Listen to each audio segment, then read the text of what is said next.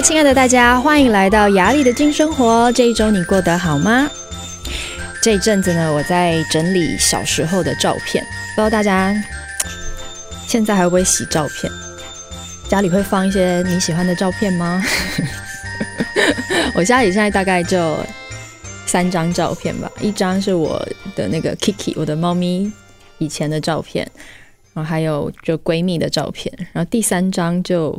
有一张我自己的独照，就是那种立刻拍的，那叫拍立得、拍立得的照片。这样，我觉得现在大家好像都看手机比较多，很难把照片陈列出来，除非就是你家里有一个相片墙啊什么的。那我整理的是我可能就是一两岁啊到幼稚园时期的那些照片，因为后来我就从老家把那些东西都搬来台北，然后就开始。可以留留留存啊，因为放在老家你也不知道会被谁拿去哪里这样。然后我就发现，哎，我没想到我自己在幼稚园的时候就已经充分展现主持人的天分。我就找到几张，好像是我幼稚园大班，哎，中班吧，就大班的学学长姐毕业典礼的时候呢，我是担任那个主持人，就是我还穿着那个很漂亮穿舞蹈衣服，就那种小蓬蓬裙。粉红色的那种细肩带的，然后绑着两个小可爱的小可爱，然后脸 是那种全妆哦，就蓝色眼影，然后底是那种厚厚的，然后红色的口红，站在麦克风旁边，跟我的表哥两个人，一个是男主持人，一个是女主持人。然后我表哥是穿那种小小吊带跟小短裤，然后里面穿衬衫那种，好可爱，好可爱。然后中间还有一张照片，我真的以后要放在 FB 上。或是跟放在 IG 上跟大家分享，就还有一张是我拿着一张纸这样，然后跟旁边的老师好像在对稿。从幼稚园的时候就知道要认真的对稿，当一个主持人真的非常尽心尽力，从小就展现天分。我小时候没有抓周，但我想我就幼稚园时期的那个经验应该就是抓周的过程。没想到现在长大之后也真的当了一个主持人。有时候人生就是这样，小时候会展现很多不一样的天分，只是我们有没有发现而已。那尤其是我在那个照片里面，我就会有那种呃非常享受着跟麦克风，就是我跟我哥哥两个人抢着麦克风这样讲话的那种照片。但现在长大，我们不太讲不太抢麦克风。小时候可能比较天真这样。那不过，因为你知道幼稚园的时候，你根本不会看看稿嘛，你不会看那个文字。其实那个时候我们是怎么当主持人？就是我们。我跟我哥哥有麦克风，然后老师在我的旁边，他说一句我就附送一句，就是老师说好，现在说大家好，然后我们就说大家好，人家说欢迎来参加什么什么东光幼稚园的毕业典礼，然后我们就说欢迎来参加东光幼稚园的毕业典礼。就是鹦鹉就对了，幼稚园的时候就是一个鹦鹉，我还记得老师，反正就是这边一个老师讲给我听，然后那边一个老师讲给我哥哥听，这样我们两个就完成了当男主持人跟女主持人的这个任务，然后拍了很多照片。那像很多人啊，就如果生了小孩之后，就会安排抓周嘛。我这这阵子跟我的一个朋友在聊，他说：“哎、他的小孩已经要抓周了，他要安排去哪里呀？好像听说现在抓周都很花钱，你要拍那种漂亮的照片，要穿什么日式和服，要去日本房子拍照，好像在北投那边有专门做这样事情的地方，要花很多钱呢。花，那不是说几百块的那种，就要好几千。如果你全部都要的话，可能还要接近，可能快一万这样。”我就觉得现在妈妈你们真的好疯哦！小时候我们都没有在做这件事情，在家里抓一抓就可以了，不需要有那些照片。不知道大家觉得怎么样？我自己可能小时候就是因为没有抓周，说不定那时候小时候抓周就抓到一只麦克风还是什么之类的。不过还好，幼稚园的时候有完成这个梦想。那。有些人就说：“好了，如果我给我的孩子抓周，他是不是就可以对他的，我就可以知道他的生命要往哪里走，以后就可以往这里培培养他。”当然了，我觉得人都是这样子，我们总是会想要知道有一些跟生命相关的事情嘛。像我的朋友也是，呃，他也准备要生小孩了，然后就开始去找各个算命大师，帮他的孩子算最好的出生时间，然后同时还要算一算他的孩子接接下来要做什么啊，然后。呃，还有什么八字啊，然后名字啊，什么的，反正就是各式各样都是靠算命算的这样。那我是觉得，当你成为一个父母的时候，因为你的整个心就是会系在孩子身上嘛，你会有这样子的好奇心，我觉得也理所当然了。可是比较有趣的是，尽管如此哦，尽管很多人就做了这么多事情，抓周、算命、算八字、紫薇什么乱七八糟，算出生时间啊、不要说乱七八糟，就这么多各式各样的方式。可是其实当孩子在长大的过程里，我们还是有很多时候，其实我们是不知道要怎么样陪伴孩子的。这个是孩子对吗？甚至是我们自己，很多人尽管他都已经开始做很多跟内在相关的工呃。功课，譬如说，有些人已经开始静心啦，开始修行，然后选择茹素，甚至是做了很多呃跟内在寻找相关的练习，甚至有些人都已经出家了，对吗？都我已经选择我要用我的一生去呃经由宗教去得到更多的给这个世界的协助，或是得到某一部分的解脱。但是尽管如此。这些人都可能，他对他的生命是非常不清晰的。他可能半夜的时候都经常问自己：到底我来到这个世界上，我做的这些事，我真的已经完成我这一生要做的了吗？我相信很多人都会这样问。而且，如果你真的提出这样的问题，你真的问了：我真的来到这一世要做的事都做完了吗？如果你提出这样的问题，那可能还是因为你有修行的关系，你有探索自己的关系。绝大数绝大多数的人，我觉得他们都是在一个很呃，在日常生活中，可能我拥有一点点美好的幸福、小确幸，然后我在一点点的奖赏中过完此生。当然，很多人会说，每次聊到身心灵，或是每次聊到什么灵魂的目的啊，每次说到。呃，生命的走向这种东西都感觉好远，都摸不到。同时，我怎么知道它是对的？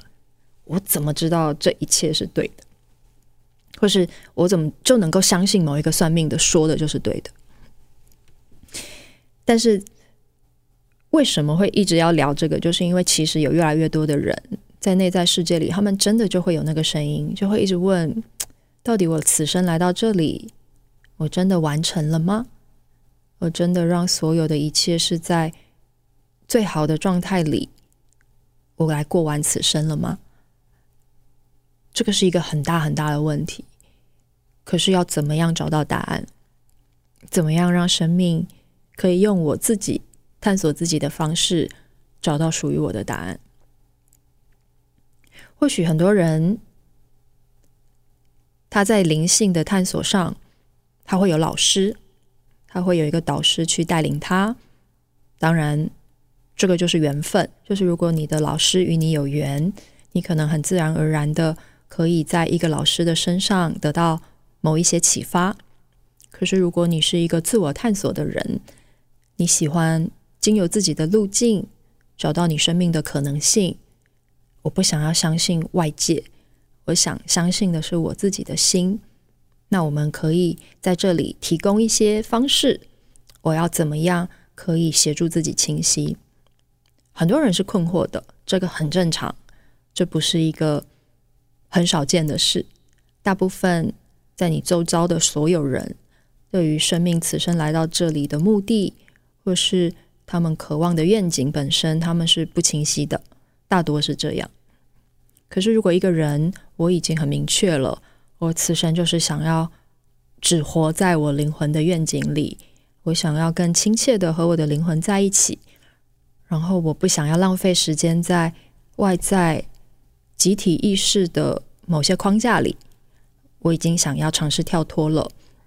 可是我不想要听别人的，我不想要听别人告诉我我的生命该是什么样貌。还有几个方式，其实。我们都是有能力听到我们灵魂真正要的，他可能会用一些很细腻跟很轻巧的方式沟通，他可能会在你半夜睡梦的时候，当你睡前，你只要很轻轻的告诉你的灵魂，你说：“灵魂，我想问你，我来到此生，我真正要的是什么？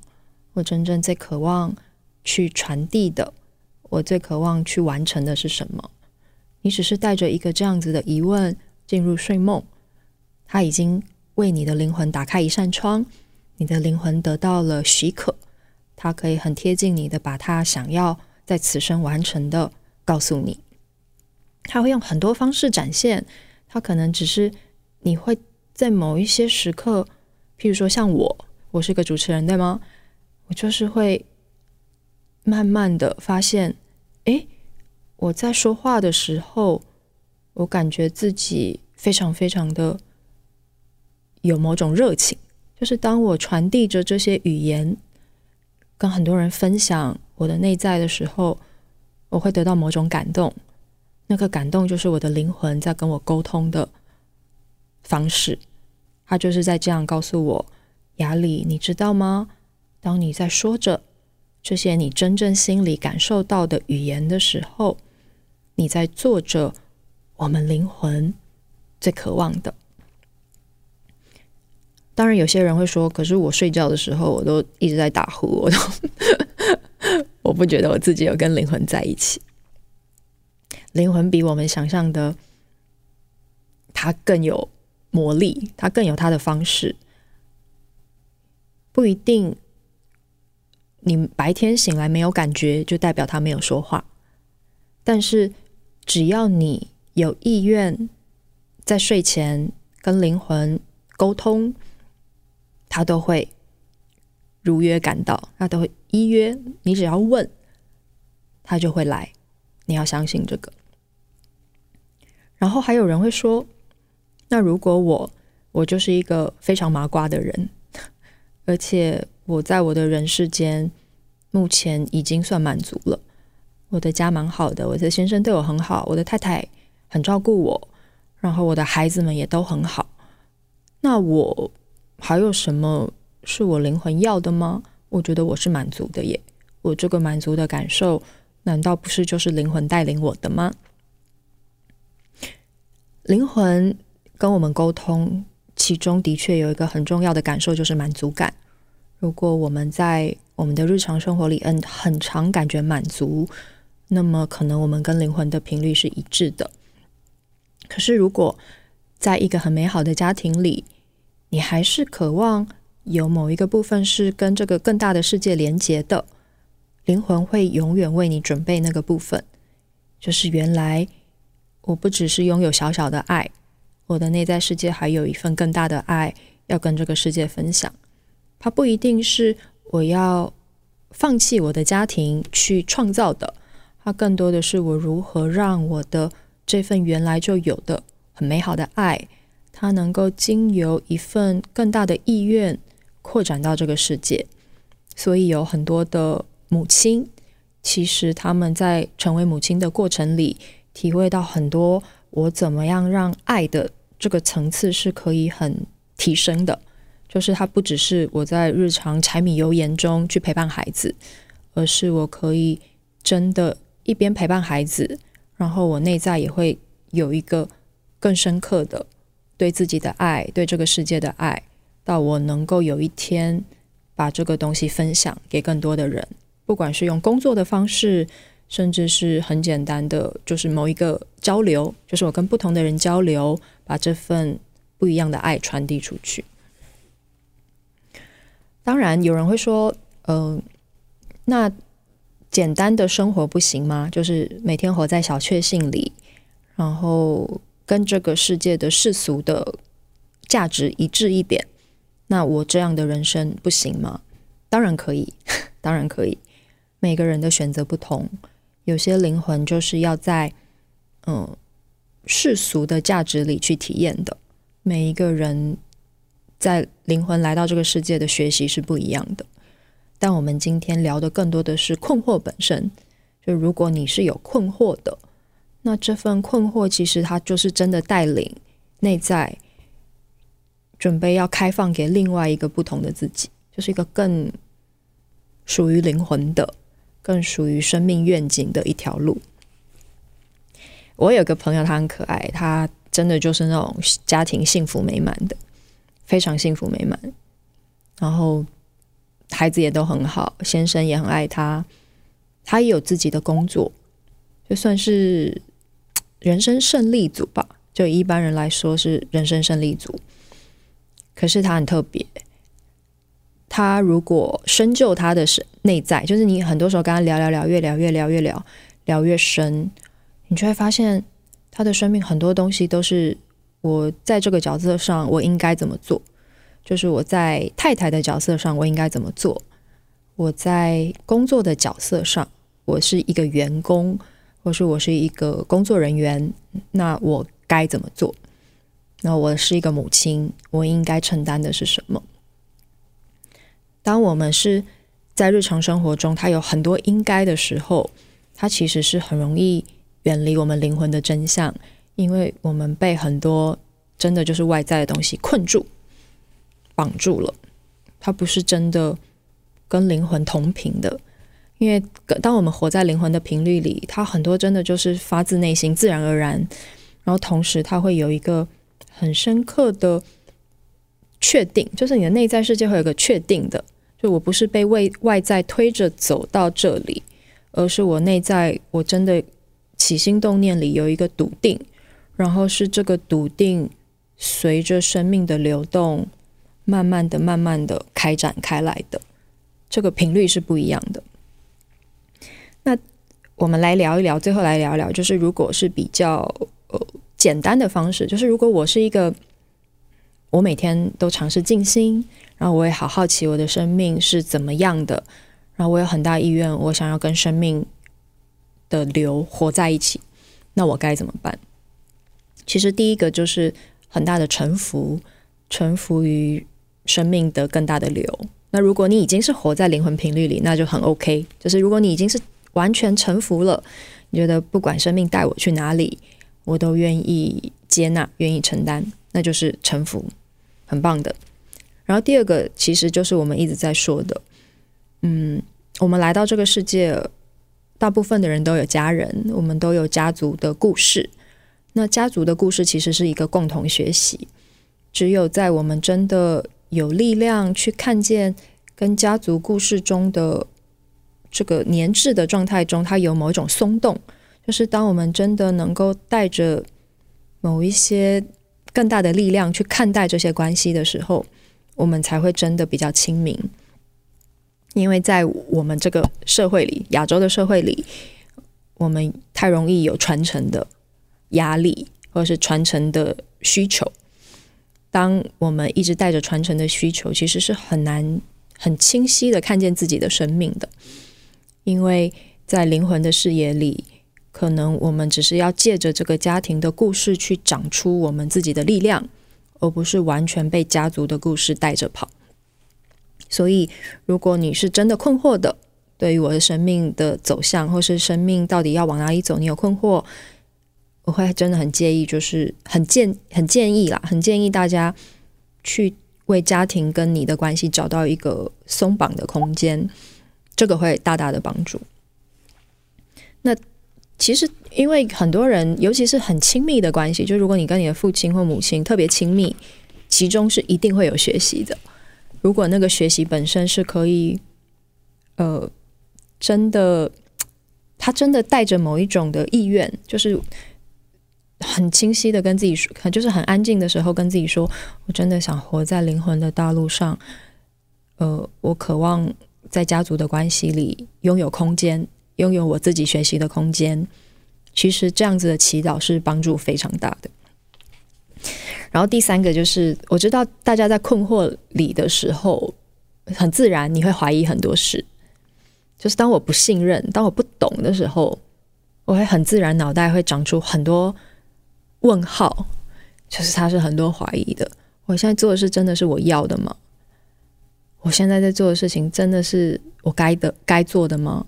我还有没有其他的路？会有非常多问号。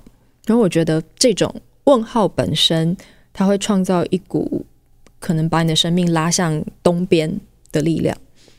这个时候，请一定要记得把一份信任放入你的生命里。它很很特别，是当你带着如此多脑袋的怀疑，可是同时你又很。愿意相信生命，其实是愿意给你空间去学习的。它比较像是我一边怀疑着我自己，可是我又一边信任生命的带领。我知道这每一步路都是有意义的，它不是随便的，所有的发生都不是随便，都不是错的。当当这两股力量在你的生命里的时候，很特别，它就会带你走出一条中道，在那个中道上，你就会真的一步一步找到生命需要的，跟真正价值所在。哇，我觉得说到这个呢，其实我相信有点难懂，有点难懂，因为当一个人带着困惑的时候，他脑袋真的是会一直跑很多很多问问号，就是很多问题。到底我此生做这个是对的吗？我当主持人是对的吗？我有没有其他更好的？或是我还应该要做哪些哪些哪些？我的生命才是做完了。我知道很多人会有这个问号，可是为自己很主动的注入信任这件事情，其实是帮助非常大的。因为生命它从来不会带你走错路，所有的路它都是对的，只是它有分，就是我在哪一个我的情感关系上的最高道路是什么？我在我的爱里面，我的最高的学习是什么？它有分不同的学习，它不会有错，而只是在这一刻，你有没有办法协助自己走上生命最高的道路？而这个最高的道路其实就是真的，你可以，你可以拥有怀疑，但是请你带着信任，他会一步一步引领你走上你生命该走的路。好，那今天就跟大家分享，走在困惑的人生道路上，到底该怎么办呢？每个人都可以有困惑的，真的，困惑是常态。想要探索困惑的人生，我觉得这个是才是珍贵的，不然就是我们就一直在。小确幸啊，跟美好的阳光里一直活下去就可以了。好，那今天就跟大家分享到这里啦，我们下周见，拜拜。